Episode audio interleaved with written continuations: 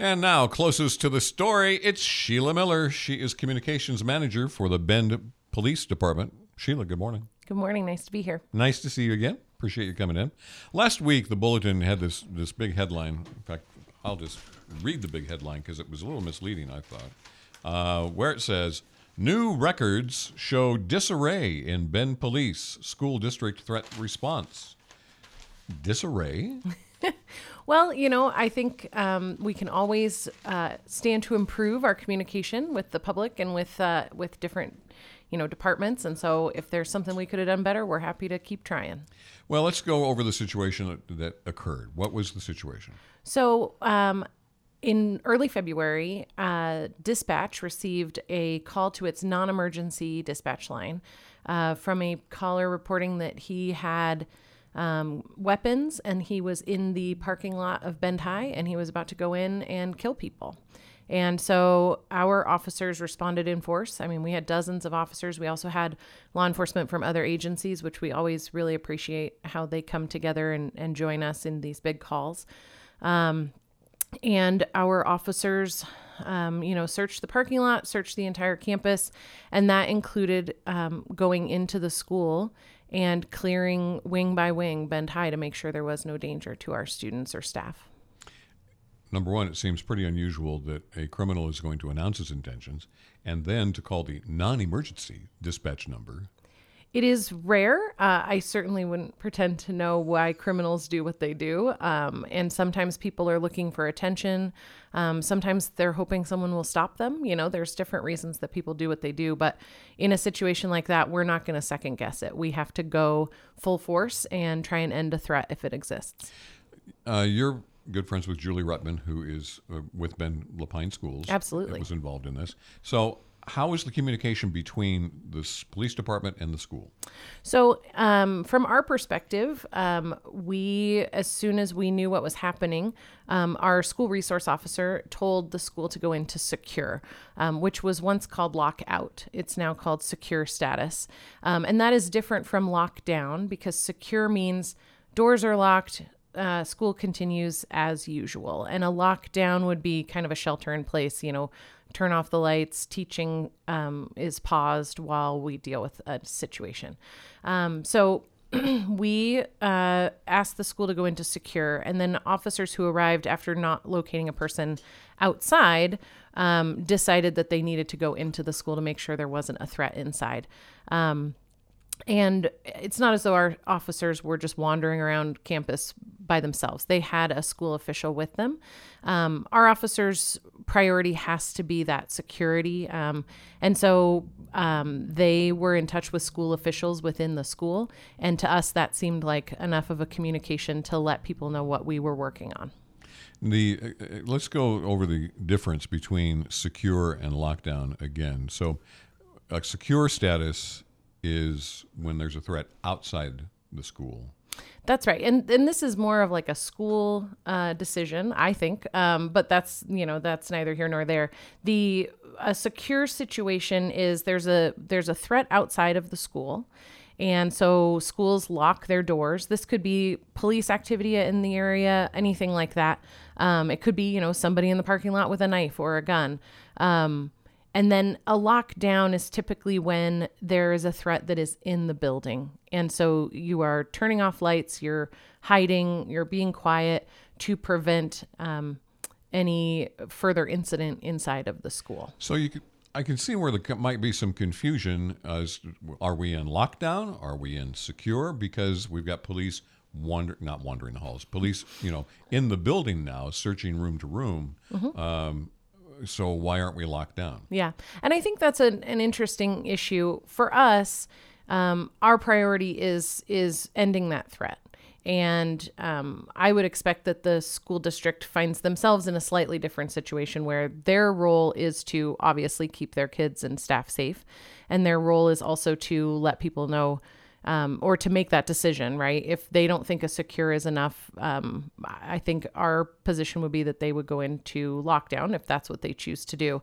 Um, but from our perspective, we're going to do what we have to do to to end a threat.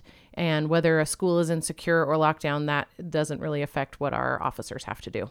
That makes sense. There was a real good uh, quote at the end of the article that 17 year old senior Tobin Jansen made. He said, They can't give out too much information or else people go into a full out panic. And if they give out too little information, they go into a full out panic. Right on, Tobin. Kids get it, you know, and and it is always a challenge for us, right? Our goal is to be as transparent as possible. Um, like I've mentioned before, when you see dozens of cop cars screaming down a road and going to your high school, you want to know what happened and you want to know why uh, we responded the way we did, and then that's why we choose to release as much information as we can. You mentioned school resource officers. Are they? Uh, how many do we have? Where are they at? So Bend police have five. Um, I believe the sheriff's office, because some of Bend-La Pine's schools are outside of city limits, um, they have a couple as well. Um, so we have five currently, and um, they're spread out throughout the district. They primarily are located at high schools, but they all, um, you know, work with elementary and middle schools as well. Really kind of rotate. Um, so for example, a, a, a, an SRO who's assigned to Summit High might also have as their primary places the elementaries and middles nearby. I see. So uh, apparently, in the legislature, there was a failure of a bill to increase Department of Education funding for school resource officers. So where does the money come from to pay these SROs? Um, our SROs are paid um, partly by the police department and partly by the district. So we split the cost of those officers are there I don't want to say they're clamoring for more, but are would the schools like to have more SROs? Um, I think most, I think a lot of, you hear a lot of people saying that they would like to see more SROs in schools. Um, and, uh, you know, I think that our department um, would be open to that. I think there is a challenge of, um, having enough staffing to allow for that. You know, we um, it's not easy to um, become a full fledged police officer. Um, it requires quite a lot of training, and so even when we hire new officers, it still takes months or over a year to become an officer with Bend PD. So we can hire as many people as we can, although we try and keep um, our standards as high as possible. Um, and so even if we were to hire ten new people uh, we would still need at least a year to get all of those people into our into our workforce. We're going to switch gears a little bit. Uh, we had uh, District Attorney Steve Gunnels in, uh, was just yesterday, actually Monday, and uh, he mentioned to us, and we ran a story this morning that uh, he sees way too many DUIs coming across his desk. What's the perspective from the police department? you know, um, we see too many DUIs on the street every day. Um, we actually, over the last couple years, because we'd heard from the public um, that DUIs were a concern and a priority, um, we added two full time positions in our traffic um, department and those people their whole job is to find DUIs. They work, uh, you know, all every single one of their shifts is pulling people over and getting DUIs off the street. Um, and unfortunately for all of us, business is good for them. They don't have any any trouble getting two, three DUIs in a shift. And um, you know, I think as a community, we really have to make some hard decisions, right? Um, we are um, inundated with people who are driving under the influence of alcohol and drugs, and there's no excuse for it. There are there are safe rides home. Uh, this is not the tiny town that only had one or two taxis. Uh, this is a place with ride shares. This is a place where I don't know about you, but if I'd had too much to drink, I know a lot of people who would be willing to come and pick me up in the middle of the night just to keep from putting myself or other people in danger. So, advice to friends and family members? Uh, make a plan, um, walk call a taxi, call uh, you know a ride share. There's just no excuse, and um, you know you could kill somebody. You could kill yourself, but you could also kill somebody else, and that's um, that's something that would be really hard to live with.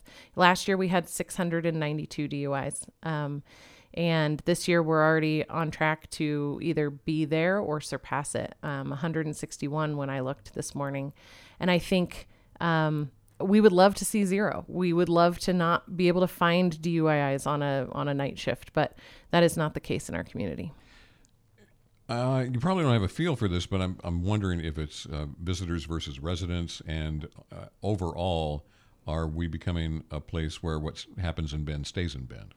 You know, this runs the gamut. We see DUIs at 10 a.m. We see them at three in the morning. We see them on Fridays. We see them on Tuesdays. Um, one of the scary stats that I saw last year was I want to say um, like one in four or one in five of our DUIs was over a 0.20 BAC. Um, 0.08 is what we think of as the legal limit. Um, 0.20 is a lot, and we were seeing those in the middle of the day. I mean, that's really scary. And so um, that could be visitors, that could be people who are local, but um, either way, it's unacceptable. All right. Sheila Miller, she's communications manager with the Bend Police Department. Great to see you as always. Thank you. Nice to see you too. Thanks for coming in. FM News 100.1, 1110 KBND. It's 10 till 9.